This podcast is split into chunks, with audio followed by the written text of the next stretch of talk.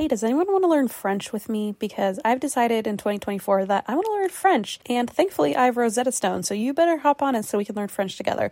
Rosetta Stone has the amazing true accent feature, which is so helpful, especially in French. You get feedback on how well you're actually pronouncing words. Plus, they have 25 languages to choose from. So, if you're not going to learn French with me, I'm sure you can find some other people who will learn a language with you. But I'm on the French team this year.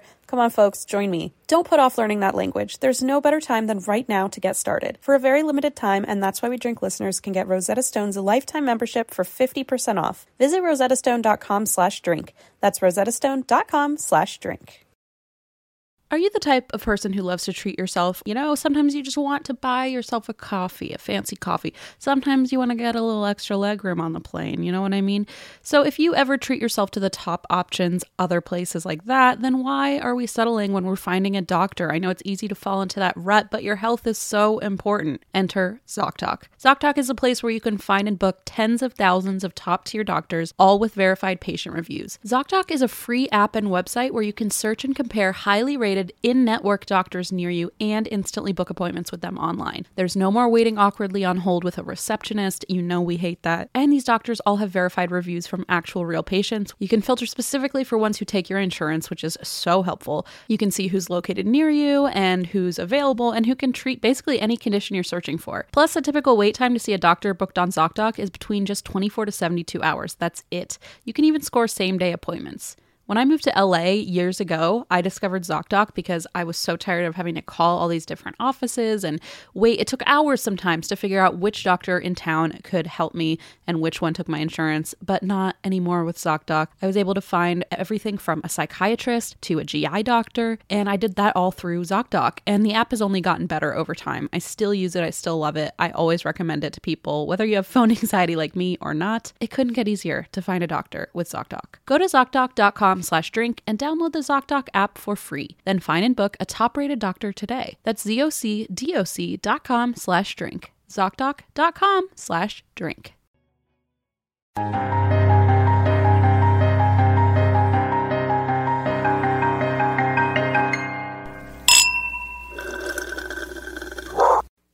Happy New Year. My headphones aren't on. oh, you're playing with your mini plunger? Yes. Good. Uh, Happy New Year. It's 2018. It is. Can you believe it? Yes. What's your resolution?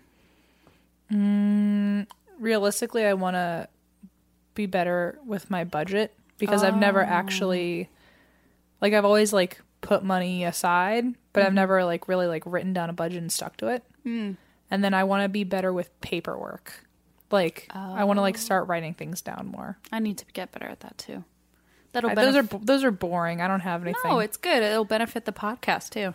oh, okay, yeah. We'll use it for good and evil. wow. What are your resolutions? Um, I just want to be healthier. I feel like I haven't taken as good care of myself. Shedding for the wedding. Well, that too, but also like with the Crohn's and everything, I just haven't been as careful as I should be. So my goal is to try and be more careful with myself and healthier with myself, and uh, and my mental health. You know, just I think the lists will help with my mental health as yeah, well. Yeah, that I feel like lists always help me like kind of compartmentalize, like put things aside when I don't need to Cool. panic about them. So that might help you. To do lists. Love a good to do list. Love a good to do list. My resolution is to make more to do lists. Let's I think. just to do list the hell out of 2018. My okay. Another resolution that we should have together is that by the end of the year we're somehow on tour doing something cool. Fuck yeah, we better met at least some in of the you. talks. We got to meet some We've got you. 365 days. guys. Let's meet Jessica, make it happen. Jessica. Jessica, the one who handles everything, make it happen. But Jessica, we're trying to go fund me her to meet us, so it's not really her doing. Everyone else, Everyone else, make a GoFundMe for Jessica, and she will make it happen. bring Jessica to us now. um, yes, come see us at CrimeCon 2018. Uh, this is out in January, so we I assume we have posted the promo code by now, or we're posting it ASAP. So go check it out. We want you to come at a discounted price in Nashville, Tennessee, in May. Yes, yes, yes. Um, I just want to say before we get into stories that a lot of people have uh, asked about the episode that was um, one before last about your mom getting kicked out of a Ramada. And you and I kind of glossed over it because we're like, haha, oh, Linda. And everyone went, no, no, no, no, no. You guys have, you guys have to rewind. And I tagged you in a couple of posts on Facebook, and you didn't respond. So I thought, fine, um, you just, call gotta me out in you person. Gotta tell us in person. So Uh, I, don't know if she. I think she was kicked out. Uh, I think she was banned and blacklisted, but now it's been so long that like maybe she's not on a list anymore, or people just don't. I feel like Ramada's one of those like decades old hotels where Yeah, I They might for a up. long time she was no longer welcome back.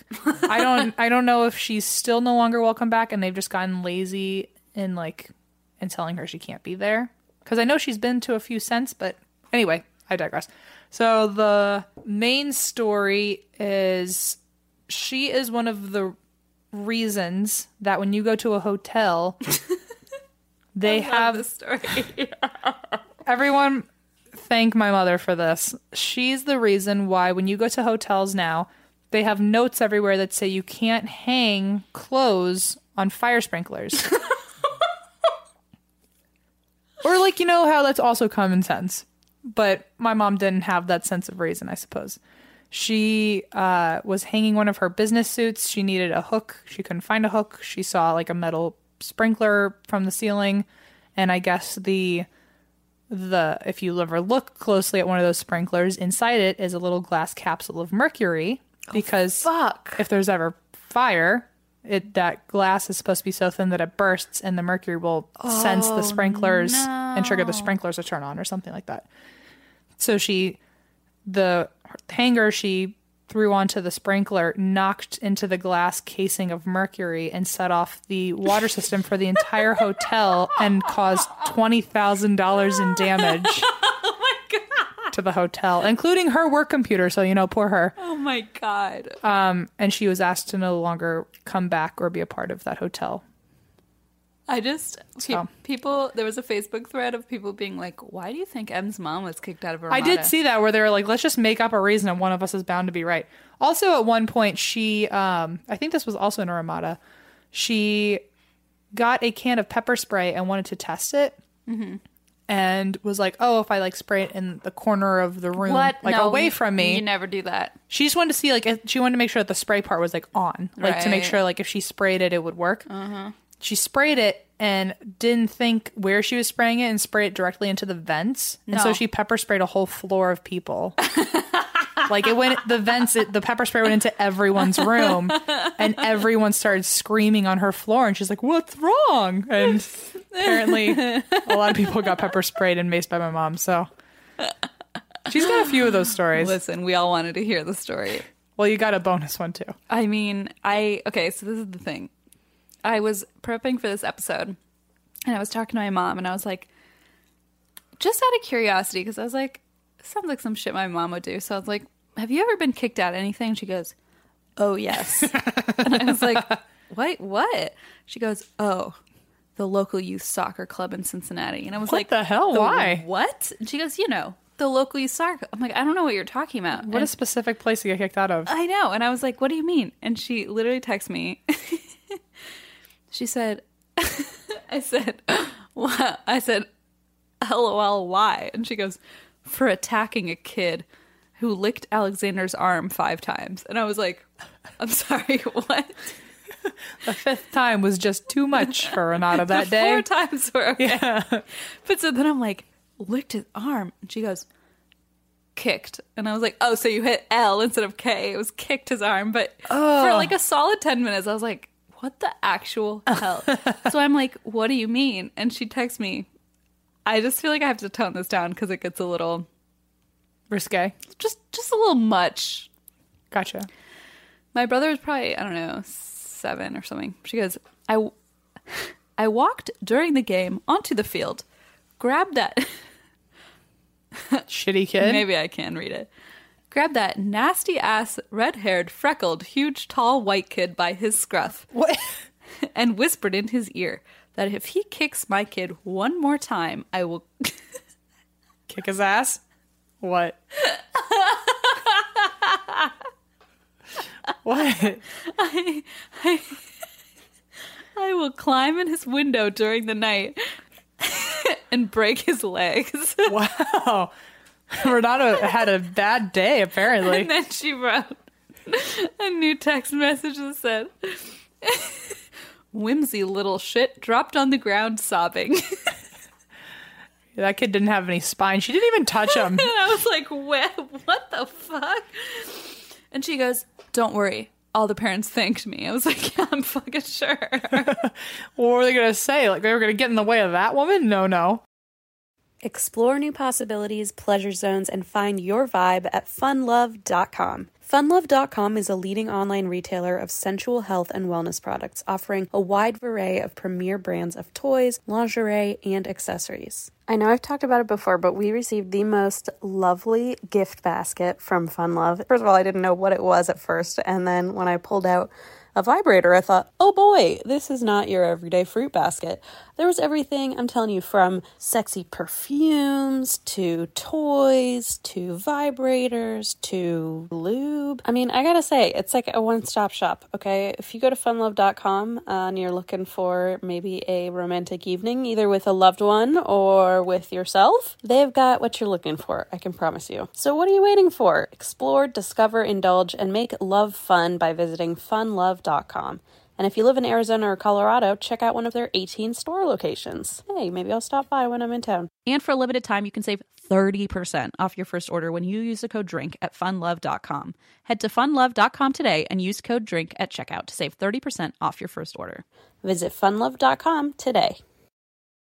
By now, you've probably heard about Burrow, a new kind of furniture company known for timeless designs, durable materials, and details that make life in your space easier. Last year, they brought their expertise outside with the launch of their outdoor line, which I love, and now they're adding more must have pieces to the collection. For example, Dunes offers seating, dining, and lounger options, while Scout is a new folding chair upholstered in a chic woven fabric. And I think I'm going to get two of those for the balcony. Blaze and I love to sit out there in the evenings after Leona goes to bed. And I love the idea of having a good looking, but also extremely useful and comfy place to sit outside. Made of durable materials made for all seasons, weather resistant teak, stainless alloy, and quick dry stain resistant cushions with easy assembly and disassembly, this is the perfect thing for your outdoor space. They also just launched a new standing desk, Copilot, with adjustable height, a durable scratch resistant body with built in storage to make working at home easier than ever. I'm in the market for a new desk, um, so this is definitely going to be my next bookmark. And of course, there's Burrow's legacy seating collections like the Nomad and Range, now available in new colors. And Em and I, that's like the only piece of furniture I think we actually share is our Burrow sofa in the podcast department. Love that thing. And that's why We Drink listeners can get 15% off their first order at burrow.com slash drink. That's burrow, B-U-R-R-O-W dot com slash drink for 15% off. burrow.com slash drink.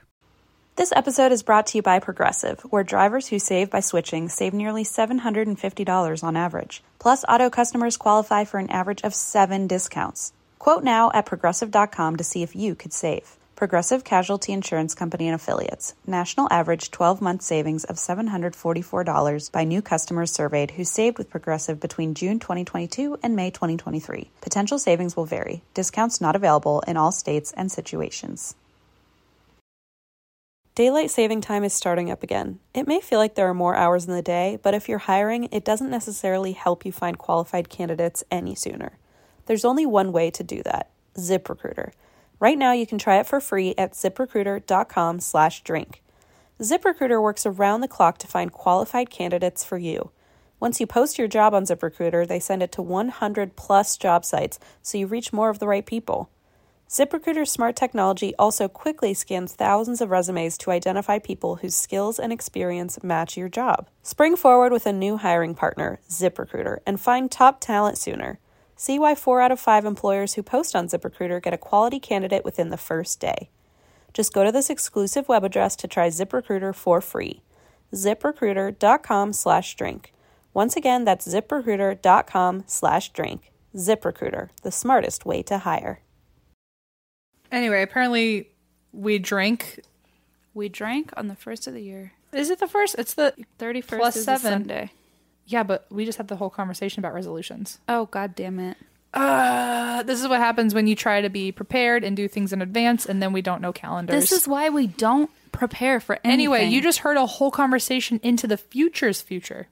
Wait, so we're literally not in the fucking future. It's still 2017, guys. God damn We got 24 more hours of this bullshit. I'll let you know my resolutions in 24 hours. And that's why we drink.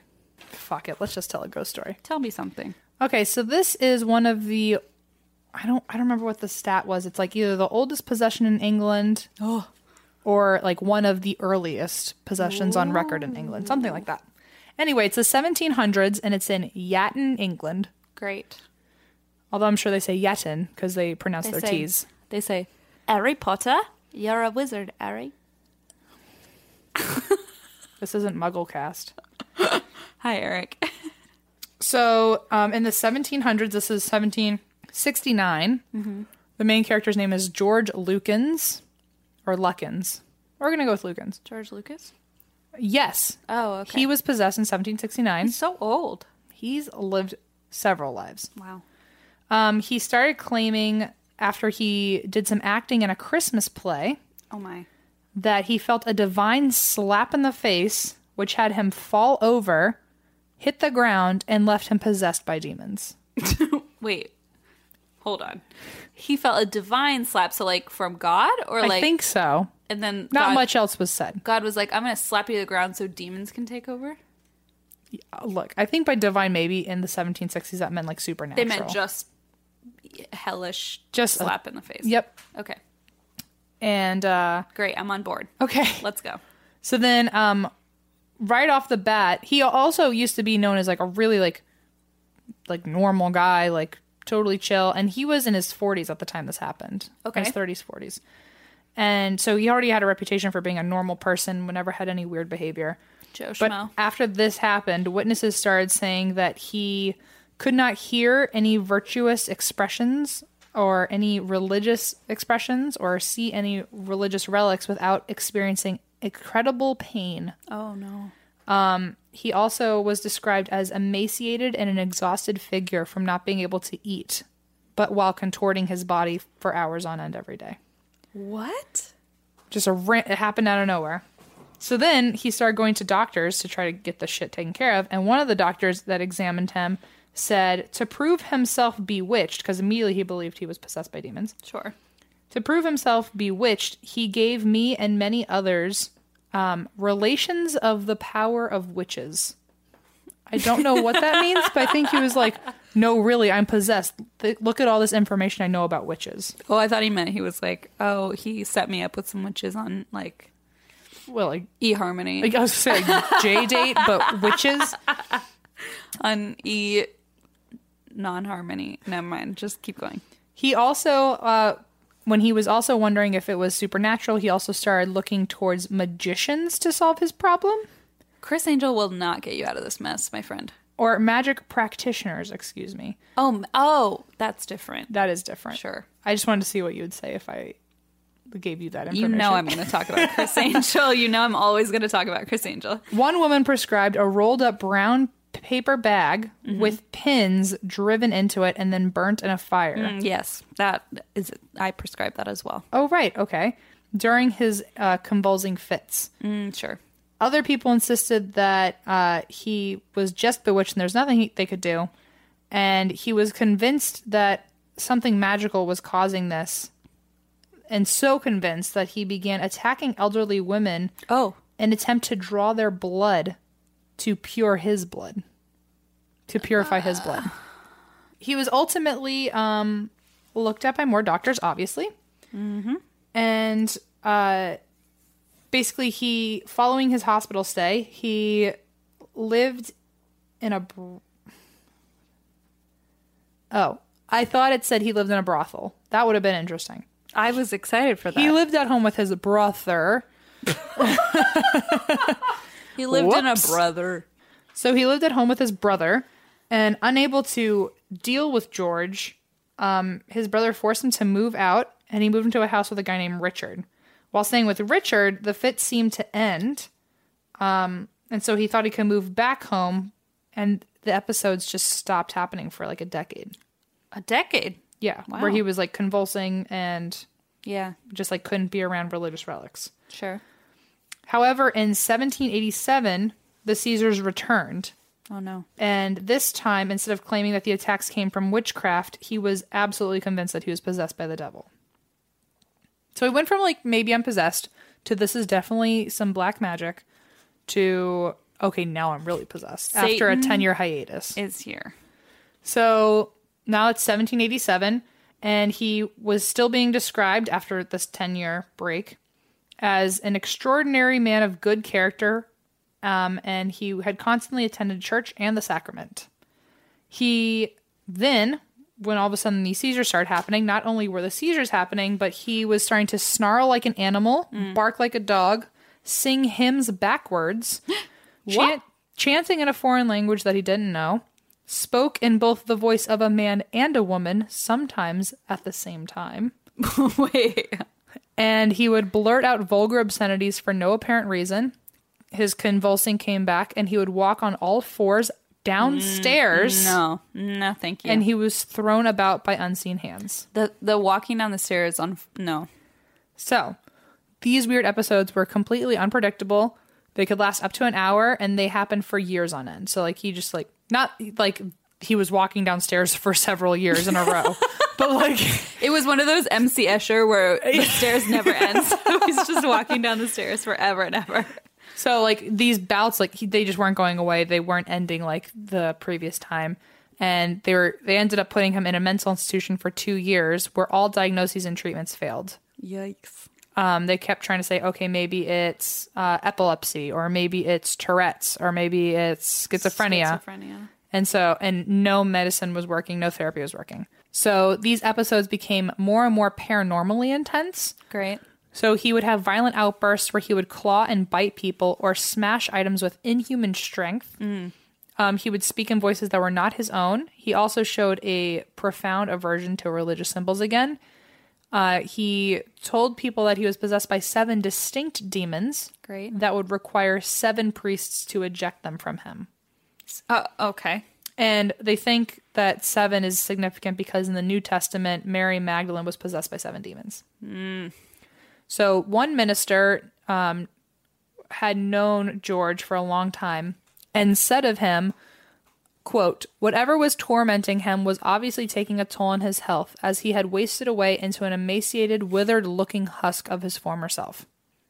So he's like falling apart Yikes. uh, Anglican reverend in Bristol named Joseph Easterbrook. Sure. He was the vicar of the town's temple church, and he heard about Lucan's or George, you know, whatever you want to call him that day. George. Um, heard about him through the town because one of the people in George's town wrote to this uh, Right. reverend and was like, "Okay, seriously, you got to help this guy." Help. Um, So he was originally rejected um, from being allowed to perform an exorcism, but after trying multiple times, he was able to uh, rally a bunch of ministers that like didn't know each other before. He had to like find a little like a team that was willing to like go about it because at the time nobody wanted to because it was becoming so widely publicized that everyone was like, I don't, I don't want to deal with this. to do with this. Yeah. so he had to find like basically the island of misfit priests. So it's. and he like I was about to say something like that. Like it's it's one of those superhero movies where they're like nobody wants to do this, so let's get all the underdogs. like hashtag actually thanks priests. Thanks, priest. For once, we mean it literally. for once. so then, uh, so it was six other ministers. So they had all seven of them. Um, and they arranged an exorcism on Friday the 13th No way. in June of 1788. Stupid. The exorcism started with George singing in a high pitched voice, which slowly but then quickly dropped into a deep, deep timbre that he could not make his own on his own. Ugh. And it taunted the ministers and told them that they would fail. Then started picking at them individually about things that he would have never known about them. Oh no. He alternated between a man's voice, a woman's voice, and a child's voice, and then a really, really, really deep voice that there's no way he could have done on his own, while shouting rants, threats of violence, and singing a love song. No. Other voices began popping through um, and talking about different things while also taking turns to sing, bark, growl, babble, brag about their vast powers, and speak in Latin backwards. Oh. Okay. George also sang out a hymn of praise to the devil, proclaiming that the devil is the supreme leader of all things. And without implying that the devil was possessing him, he said, So that makes me the supreme leader of all things. No. His body contorted so much that it required more than two men to hold him down as the ministers prayed over him. And when asked why they were torturing George, one of the demons shouted out, with his mouth closed, so that I may show my power among men. Jesus Christ. Uh, George also swore by his infernal den that he would not leave. And by George, we mean whatever was inside of George. Right, right. And when the priest began singing hymns, George's face distorted, his body began to spasm, and he was doing making strange agitations on his face. He then, quote, vowed eternal vengeance on the miserable objects and on those present for daring to oppose him, and commanded his faithful and obedient servants from hell to appear and take their stations. What the fuck? That sounds like some shit that, like, if you're babysitting a kid in the middle of the night, they just start saying that kind of shit. yes. Take your stations. It's like demons. My demon. So after, I don't know how it was so easy, but after two hours of intense prayer, George began to praise God and stated that the evil presences were gone. Oh, okay. Great. Just like a like just a quick cleanup. Just like, oh, let me mop that up real quick. Just like say say like uh uh on on Eagle's wings, like Yep. sing it a couple times. Everything's Joyful, joyful. fine. Ave Maria. they just we're played fine. Sister Act actually, and then he was fine by the end. Oh, did Whoopi they- changed him. Whoopi changed him. I mean, Whoopi changes us all. So, uh, those who are present swear, swear, swear that this was a genuine demonic possession. But everyone else in town is like, "Mm, okay, like Sister Act isn't that fucking convincing. Whoopi can't change all of us. so there were a lot of people who criticized him, saying that before he was ever quote possessed, he was known in town as a ventriloquist and prankster. Shut the fuck up. So apparently, on all articles I read, that wasn't a one-time thing. A Every ventriloquist. everyone mentioned that he was a ventriloquist. I mean, come on. Um, he also wanted to get into acting and couldn't. And so he stuck with ventriloquism and was known around town as like a jokester. Hey, do you live in LA? Are you a failing actor? Oh, are you like part of uh, an improv show or anything like that? Do you or- know a priest? Because we can get you famous. Uh, others said that George merely suffered from a form of epilepsy, which the clergy just exaggerated for the time, just to get exorcisms, like Sure, they were to like, make them aware. right, right. Some say the demonic possession was totally made up by George so that he could avoid having to go to work, which sounds a lot like some shit I would pull. Uh, right? I'd be like, I don't want to I'm not above go. it. Can you imagine if I could just text my fucking boss and be like, look, I'm possessed today. Listen, all right. Satan is here. I sense him in me. Take your stations. I'll come in tomorrow. Take your fucking stations, okay? Clock me out for the next three days. Actually, for the next two hours. I just need to watch Sister Act. so George's exorcism turned out to be one of the most hotly debated and today still considered one of the most controversial exorcisms that the country ever had. Um, just because there's no proof and based on everything that witnesses swear by, how's that in two hours? Like, you know, he's totally fine Right, right. because uh, later in life, he experienced no further incidents of demonic possession and returned to a quiet, humble life. He eventually returned home to Yatton um, due to the negative, like, public reaction of him trying to live in a normal town. Everyone was like, literally, go the fuck home. This was too much. Listen, go back to Yatton. Like, you're being way extra. Get out of our normal ass town. He ended up living a poor, poor life Oh. financially. He was a bookseller and a bill sticker, but was fired from both jobs and lived most of his life after the after the possession of begging on the streets until he died alone in 1805. Well, that's really sad. Well, that was his life. Happy New Year, guys. Happy New Year. Damn. Anyway, that was a short one, but a few people had requested it, and I wanted to make sure that they noticed that I noticed that they asked about it. Listen, we see you. We see you. I got a doozy for you, so I just got to jump right in. Yay! I'm going to tell you the story of the original Night Stalker. No. Like Richard Ramirez? No, Oh. the original Night Stalker, What the fuck does that mean? aka the East Area Rapist, aka the Diamond Knot Killer, aka the Golden State Killer. Shit. Today, uh, I was researching this, and one of my coworkers, Josh, was like, "Oh, what are you guys working on?" And like, I haven't gotten notes back, so I haven't been working on my script yet. And I said, "Oh, the East Area Rapist," and he goes, "What?" And I said, "I'm reading about the East Area Rapist," and I said it like four times, and he kept looking at me. He's like, at that's probably not Nickelodeon friendly, dude. Like, well, no. He like looks at me and he goes, "What?" And I was like, "The Easter egg rapist." And then he finally goes to jo- uh, our other coworker Joanna and goes, "Do you know what the Easter egg rapist is?" And I was like, "No, not the Easter egg rapist, you psycho." And he goes, "You just said the Easter egg rapist like four times." So I want to clarify, in case you're saying it wrong and you're all slurred for some reason. it's not the Easter egg rapist; it's the fucking East area rapist. Just to clarify, okay? Sure. Um, so this guy is extremely famous. Um, he has his own subreddit called EARONS, which was a um, moniker that a writer came up with when she was studying him. Um, stands for East Area Rapist slash Original Night Stalker. So E. A R O N. S EARONS. So as we already clarified, the original Night Stalker is not Richard Ramirez, but is the name given to an unidentified serial killer and rapist who was active in Southern California from 1979 to 1986, Shit. and whose crimes initially centered on East Sacramento, where at least 50 women were raped between June 50? Yep, between June 18th, 1976 and July 5th, 1979. He's also known as the East Area Rapist.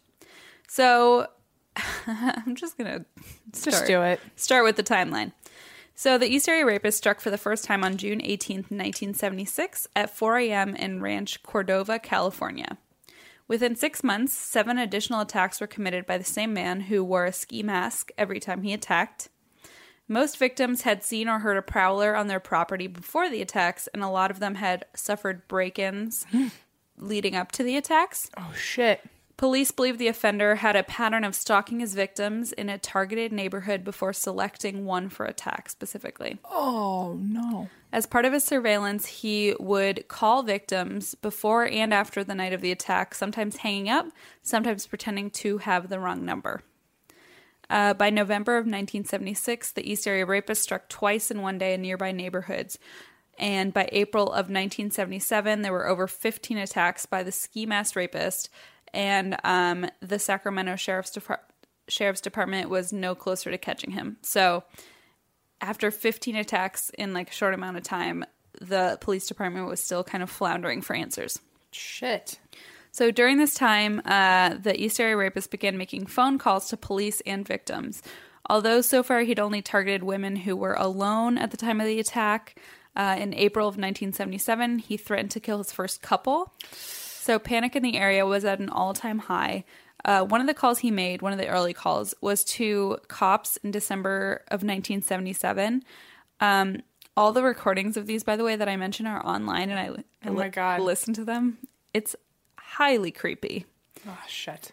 The FBI released all the recordings of these. So, in the call, you hear someone answering, sheriff speaking, sheriff's department speaking, and he responds, You're never gonna catch me. East area rapist, you dumb fuckers. I'm gonna fuck again tonight. Careful. Oh, fuck. One of his previous victims received a call um, about a week later on December 9th, 1977. She recognized the voice on the other end of the line as her attacker because she had already been a victim of his. And he simply said, Merry Christmas, it's me again, and then hung up. There was another call a little while later um, that police kind of put together later on. Uh, a victim a future victim, this was before she was attacked, she received a seemingly wrong number. And the call went like this. She answered, hello. And the caller said, yeah, is Ray there?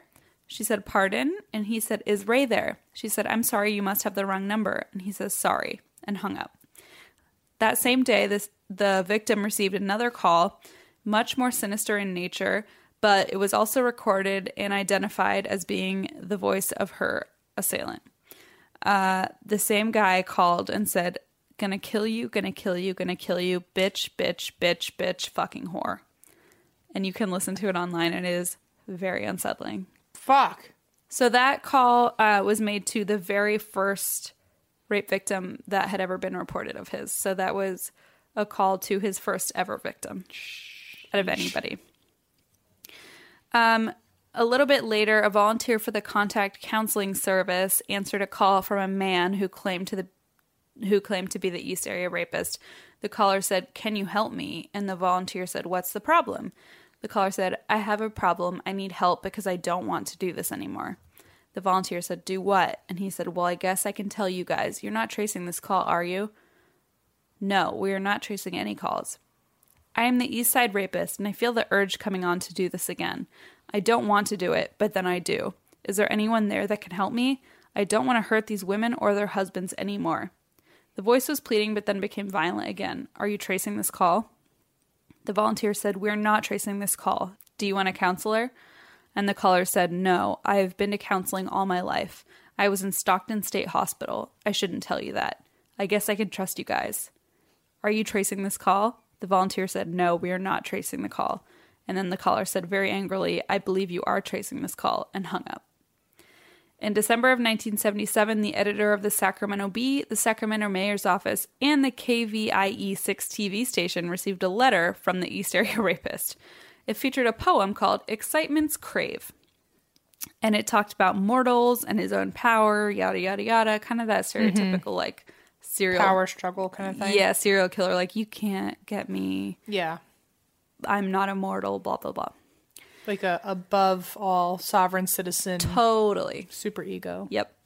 Um, about a week later, investigators discovered three notebook pages near the scene of one of the East Area Rapist attacks, where a suspicious vehicle had reportedly been parked. The pages have been dubbed the homework because the first page features an essay about General Custer. The second page is a journal style entry where the author writes about a school teacher who made him write lines and how humiliating it was. And then, oh, and the journal entry is titled Mad is the Word. And the essay starts Mad is the word that reminds me of sixth grade. I'm like, sounds like What? my ninth grade journal. Yeah. sounds like a Fall Out Boy song. it does sound like a Fall Out Boy song. Um, and then the third page featured something called the punishment map, which was a hand drawn map of what appears to be a suburban neighborhood, which one detective believed to be um, a map to a fantasy location representing the East Area rapist's desired stalking ground. So he thought he had just made this up as like Ew. his fantasy stalking ground. And then on the back of the map uh, was written the word punishment, just scrawled across in big letters Shit. over and over, just scribbled on it. Gross. On February 2nd, 1978, a young couple in Sacramento, um, the man was named Brian Maggiore, and he was a military policeman at Mather Air Force Base, and his wife Katie were walking their dog um, when a man approached them and began to chase them. And when they fled, he shot them both dead Fuck. and their deaths were later attributed to the East Area Rapist. Suddenly, the call stopped, the attack stopped, and investigators were baffled. It just completely stopped. Um, what investigators now know is that the East Area Rapist moved from Northern California to the Bay Area and then Southern California, which took a long time to figure out because the precincts, like, you know, the Yeah. jurisdictions were so different across the state. Um, especially at the time, there wasn't Right. DNA testing yet and all that. Um, so it took police a while to link them, but precincts began contacting each other to warn them when he was on the move. They noticed that he had developed a pretty consistent MO. Um, he used to target single women or women who were home alone, and now he preferred to target couples. So he had kind of like transitioned into attacking couples. What he would do, this is his MO. I, I- yeah. He would break in. I already know. Just go. You do just know? it. Just I think just just go. He would break in, wake up the occupants, threaten them with a handgun. Then he would bind them, often blindfolding and or gagging them with towels that he took from their own house and cut into strips carefully. He would force the female victim to tie up the male with bootlaces before she was tied up herself, and then he would separate them. He would stack dishes on the back of the male victim, then tell him if he heard any rattling, he would kill everyone in the house. Fuck. Um, he would then spend hours in the house, ransacking closets and drawers, eating the victim's food, coming in to utter more threats. Sometimes he would be, be in the home so long that the victims weren't sure if he had left. So it was reported that in some instances, the victims believed he had left and started to like move, only to see him, quote, jump from the darkness because he was Fuck. still there. And then he wouldn't kill them. Um, sometimes he would, sometimes he wouldn't. Shit. He had like a mixed track record. On October 1st, 1979, an intruder broke into the home of a couple living in Goleta, California. So now he had moved to uh, Southern California, which was like these these are the crimes that weren't initially connected to the rapes in to the serial rapist in Northern California. So this is where it kind of split off for almost decades until they could actually verify that this was the same person. So, um, on October 1st, 1979, an intruder broke into the home of a couple living in Goleta, California. He tied them up and began to chant, I'll kill him, repeatedly to himself. When he left the room briefly, the couple tried to escape, and the woman began to scream. The intruder fled. Their neighbor happened to be an FBI agent. Oh, good. Convenient. Maybe that's why she screamed. She was like, Maybe. be ready. Seriously. Who pursued the attacker? The attacker dropped his bike and a knife and got away. On December 30th, 1979, Dr. Robert Offerman, 44, and Dr. Deborah Alexander Manning, 35, were found shot dead at Offerman's condo in Goleta, California. The bindings that had been on him were untied, indicating that he had gotten free and lunged at the attacker. Uh, prints from a large dog were also found at the scene, leading investigators to believe the killer brought it with him. Uh, there's shit. also evidence that the killer fed the dog some leftover Christmas turkey from the fridge. Ugh. A few months later, on March 13th, Charlene Smith, who's 33, and Lyman Smith, 43, who was about to be appointed as a local judge, were found murdered in their homes in Ventura. Charlene had been raped. A log from the fireplace was used to bludgeon both victims to death, and their wrists had been tied with a drapery cord. The cord was unusual in that it featured an unusual Chinese knot called the diamond knot. So that's why he's sometimes called the diamond knot killer. It's a very like specific knot. On August 19th, Keith Harrington, 24, and Patrice Harrington, 27, were found bludgeoned to death in their home on Cockleshell Drive um, in a gated community. Patrice had also been raped. Um, Patrice was a nurse in Irvine, and Keith was a medical student at University of California, Irvine. Keith Harrington's brother later spent nearly $2 million supporting California Proposition 69, which allows for the collection of DNA samples from all felons and from people who have been arrested for certain crimes. Good. So that's like a really cool cause, at least that small thing that came out of it. Yeah. Um, on February 6th, Manuela Witthuhn, 28, was raped and murdered in her home in Irvine. Detectives remarked that her television was found in the backyard, which was possibly the killer's attempt to make it appear like a botched robbery. Hmm. On July 27th, Cheri Domingo and Gregory Sanchez, 35 and 27 respectively, became the 10th and 11th murder victims of the original Night Stalker. Both were attacked in Domingo's house on Toltec Way in Goleta. The offender had entered the property via a small window in the bathroom, and she had been raped and bludgeoned. A single piece of shipping twine was found near the bed, and fibers of an unknown source were scattered all over her body.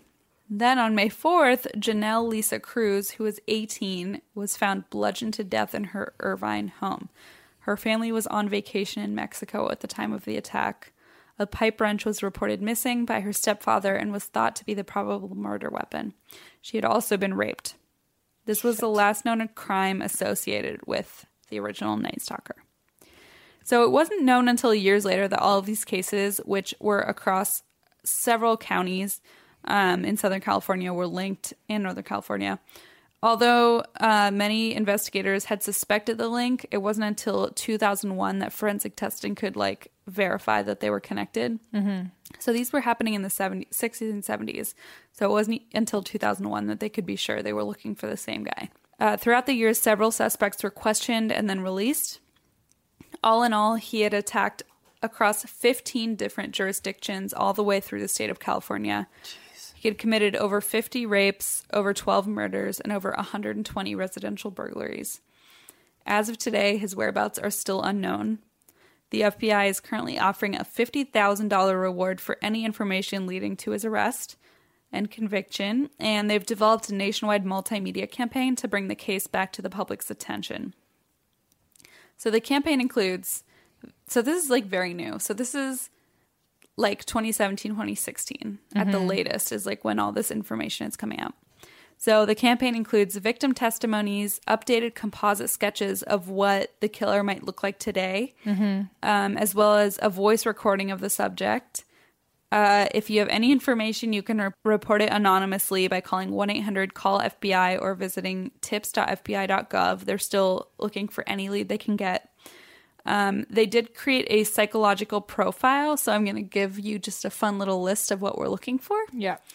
Um, so experts think that this man, the East Area rapist slash original Night Stalker, EARONS, is a white male who is dressed well and would not stand out in upscale neighborhoods. He drives a well maintained car, had an emotional age of 26 to 30 at the time the crimes were committed, so would currently be around 60 to 75 years old. Uh, engaged in deviant paraphilic behavior and brutal sex in his personal life Shit. engaged in sex with sec- sex workers, has a criminal record with a teenager that was expunged. That's very specific. Uh, had some knowledge of police investigative methods and evidence gathering techniques. Has some means of income but did not work in the early morning hours. Hated women for real or perceived wrongs. If married, probably has a submissive spouse who tolerates his sexually deviant behavior intelligent and articulate, likely began as a voyeur in his late teens or early 20s, lived and or worked near Ventura, California in 1980, neat and well organized in his personal life, peeped into the windows of many potential victims who were not attacked, possibly unmarried and did not enter into long-term relationships, self-assured and confident in his abilities, sexually functional and capable of, of ejaculation with consenting and non-consenting partners. Yikes. was a skilled and experienced cat burglar and may have begun that way, was in good physical condition, would appear harmless, would continue committing violent crimes until incapacitated by prison, death, or some other intervention, and finally would have been described by those who knew him as arrogant, domineering, manipulative, and a manipulative and a chronic liar. So if anyone knows this guy, Jeez. listen, go to the website, just type it in, Yowza. can't hurt. Um, in 2013, the Sacramento County Sheriff's Department revealed that microscopic paint chips were discovered at three of the crime scenes, including two homicide scenes and a rape, um, which suggests that the original Night Stalker may have worked in construction, possibly using a paint spray gun. At one murder site, there was construction work taking place nearby. So, police are currently working with the developer to identify any subcontractors who are working at the site and obtain employee records, basically. Yeah. Uh, it's known that the East Area rapist also took things from crime scenes as like trophies, sort of, uh, coins and jewelry in particular. And the FBI has asked that the public be mindful of that. Uh, one detect one FBI agent said, "We know that our guy took items, so if for some reason people, whether their family member is deceased or they're cleaning out a storage unit, come across a weird collection of items such as women's IDs, rings, earrings, anything that's out of the ordinary, it could be significant." In October 2017, so two months ago, uh, law enforcement released new information about the items. They said if anyone comes across a class ring from Lycoming College, uh, any ruby gold jewelry or fine china in Southern California, they should contact the FBI immediately. Um, as of this summer, there are also updated sketches of what he might look like today, and these weren't connected to law enforcement specifically, but uh, alleged. So apparently, what happened is they're on the internet, but uh, have been reported by news media. But apparently, what happened is an FBI agent hired um, like a forensic. What are they called? Like artist or A forensic sketch artist? yeah, something like that. He hired basically like a sketch artist to uh, advance the age of the all the sketches they had from the 60s and 70s to like what this guy might look like today. So technically, the police aren't using those yet, but um, they're based on the original sketches that the FBI recently re-released. So they kind of Damn. age advanced them. Yeah. So it's creepy to look at them because it looks like the guy in the early photos or the early drawings advanced to like being 65 years old. It's it's creepy. Um, in 1991, a previous victim received a phone call from the Night Stalker, and this is the last time anyone has ever heard from him. it was years before that anyone heard from him, and nobody has heard from him after. She received a call, spoke with him for one minute.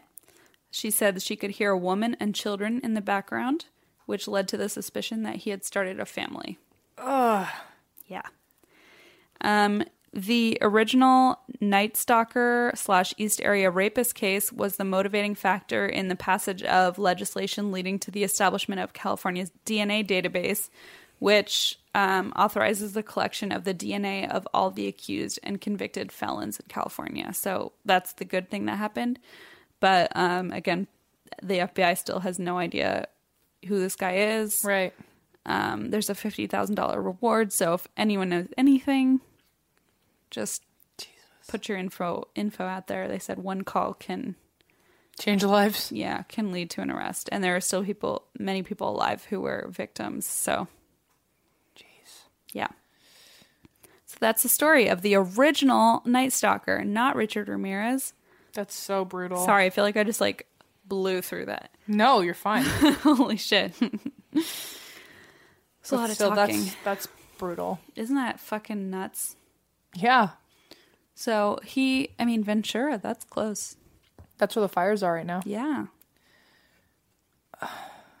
Well, I know there's no good way to uh, come back from one of these stories. Well, a geo horoscope ought to do with a trick. Oh, a geohoroscope, you say? Yes. All right. Well, I got just the thing for you. This is the geoscope for the day. AKA, if you're a Scorpio, you're welcome. you thought you were all done hearing confessions from your friends since you've let them know that nothing can surprise you anymore. Suddenly, though, someone calls to reveal. Suddenly, though, someone calls to reveal something new they feel guilty about. Uh oh. And now that you know, you may feel a little guilty too. Oh. You know what it is? He is having such a good time with it, though. He knows it's wrong. You know it's wrong. I do know it's a little wrong. I got him a bone that's bigger than him in height and length. Oh my god, I got home today after work, and this was on Saturday that this happened, and today's Tuesday night. And I got home after work, and Gio just kept crying at the closet, and I was like, "What is happening over there?" And I finally opened the closet, and I see that Gio has just stuffed this like four foot bone inside the closet. So I pull it out, and Gio's like, "Yep, that's what I'm waiting for." And I'm like, "God damn it!" It's peanut butter flavor and everything. And the poor baby, he tries to carry it around, but it's literally the size of him. So it's like him trying to drag his own weight in his mouth. It's so sad. So he has he found like one little tear in it that he can get with his teeth, and he just kind of drags it across the floor. I just love when he's like carrying it, carrying it, and then he drops it, and the whole house like shakes. Yeah, it's so big. so heavy. Um, It's- also, when he wa- my house, my living room's so messy because I've been wrapping so many gifts, so it's like boxes everywhere. So he'll start walking with it, but like one end will get stuck, and Oh. he can't anyway. If you guys want to see our friends with video, it's on Patreon. He really is trying so hard. And um, this is now very delayed for you guys, but Christine recently had her um, engagement photos with Blaze. Oh yeah, and I definitely jumped on that bandwagon and was like, oh, Oh. well, you're to need someone to like handle Gio so funny. when you guys get your one on one pictures, like, because they wanted Gio in some of them. Sure. And I was like, oh, well, you know, what's to happen to Gio? Who's to take care of him and like hold the leash and everything? so I threw myself into the mix and I was like, I'm coming to your engagement photos and I'll play with Gio when he's not in the pictures. And then Blaze ended up not being able to show up right away because of work. And so Christine and me and Gio have like an hour and a half to kill. And all of a sudden, I find myself in Christine's engagement photos. I mean, it's like hardcore. Like, put your heads together. Look Put your heads together. Now smile. hold each other. Like, put your arms around each other. Sit in Em's lap and hold Gio. Like, Yes, we did all of it. Bananas. And it wasn't even. I think for any other friendship that'd be weird, but for us, it was like, okay, how No. do we how do we make it weirder? You're right. It was. It was like this isn't. This isn't uncomfortable enough. You know. It should be. It. Sh- I don't want us to stop doing this until I'm cringing. yeah. Like we got to be extremely uncomfortable for this to cross a line. So let's cross the line. And, And, we uh, just couldn't make it happen. And so we, one of our listeners, Erin, was uh, the photographer, and she did amazing. Erin, Vintage Fox Photography. Vintage Fox photography. She's fucking dope. And uh, Blaze and I also just on the on the sidelines got some uh, engagement photos taken. so it was it was mainly it was supposed to be a Christine and Blaze engagement photo shoot, and what ended up happening is it was me and Christine, and then me and Christine and Gio, and then me and Gio, mostly and then you and Gio. mostly me and Gio, and then Blaze stopped by. And then Blaze was like, "Why don't I just come in for a little bit?" So, it was great. It was Basically, really I good. got professional portrait shots of me and Gio, which if you follow my Instagram at the Em Schulz, you have seen it already. go check it out. It's hilarious. And it, I look like a proud parent. I just couldn't be happier with a dog. It's honestly really fucking funny. And if you want to see um, her photography, it's Her handle on Instagram is Erin underscore M underscore Fox. that's right, Erin M Fox. Is it under the underscores? Yeah, you're Okay. correct. Yep. And um listen, I know you guys don't give a shit about me, but if you want to check my uh engagement photos out or anything or me and Gio or whatever, I see a lot of people on Em's post comment, "Who cares about Christina Blaze?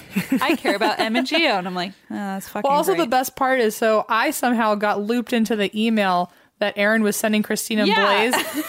she was sending Christina Blaze uh the their photos and I got looped into it so I got a personal link to all the photos too. Yeah. And the title of the album for their engagement shoot is Christine, Gio, Blaze and Em. Oh, Instead of like Christine and Blaze engagement shots. I'm pretty sure I'm ahead of Blaze. I think it's I think so. It's I- Christine- I, felt like such a dick because I'm like, Em, don't look at them yet because I just want to look at them with Blaze first. But then I'm like, then I feel like an asshole because I'm like, Em was there first, but also we did Christmas cards together. We Those did. are out now, aren't they?